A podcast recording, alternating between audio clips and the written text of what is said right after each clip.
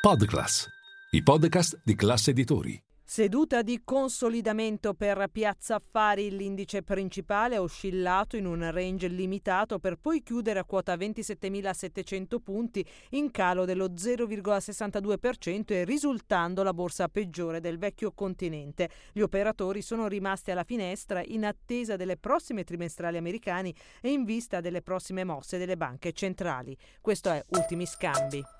Linea mercati. In anteprima, con la redazione di Class CNBC, le notizie che muovono le borse internazionali. Sul fronte dei dati macroeconomici a marzo l'indice nazionale dei prezzi al consumo in Italia ha rallentato dello 0,4% mese su mese. Il mese precedente, per darvi un'idea, l'inflazione era stata pari al 9,1% anno su anno, a marzo del 7,6% anno su anno. Passando agli Stati Uniti, l'indice Empire State Manufacturing, elaborato dalla Fed di New York, si è attestato a 10,8 punti ad aprile rispetto ai meno 24 punti di marzo. Il sotto indice relativo ai nuovi ordini si è attestato a 25 punti dai meno 21 del mese precedente.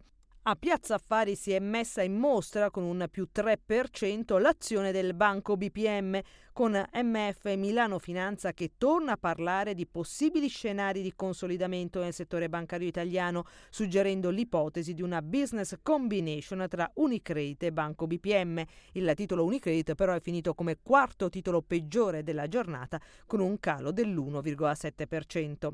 Acquisti anche su Nexi più 1,4%, sostenuta dal newsflow di settore con Network International, Merchant Acquire quotato alla Borsa di Londra, che ha ricevuto un'offerta dai fondi di Private Equity Capital Partners e Francisco Partners a premio del 28% rispetto alla chiusura di venerdì del titolo. Prese di profitto invece su Saipem, che risulta il titolo più venduto della giornata odierna. Il ribasso è pari almeno 4 punti percentuali, ma Saipem è reduce da rialzi corposi nell'ultimo mese. Sulle GM infine proseguito il rally di Redelfi, balzata di oltre 14 punti percentuali.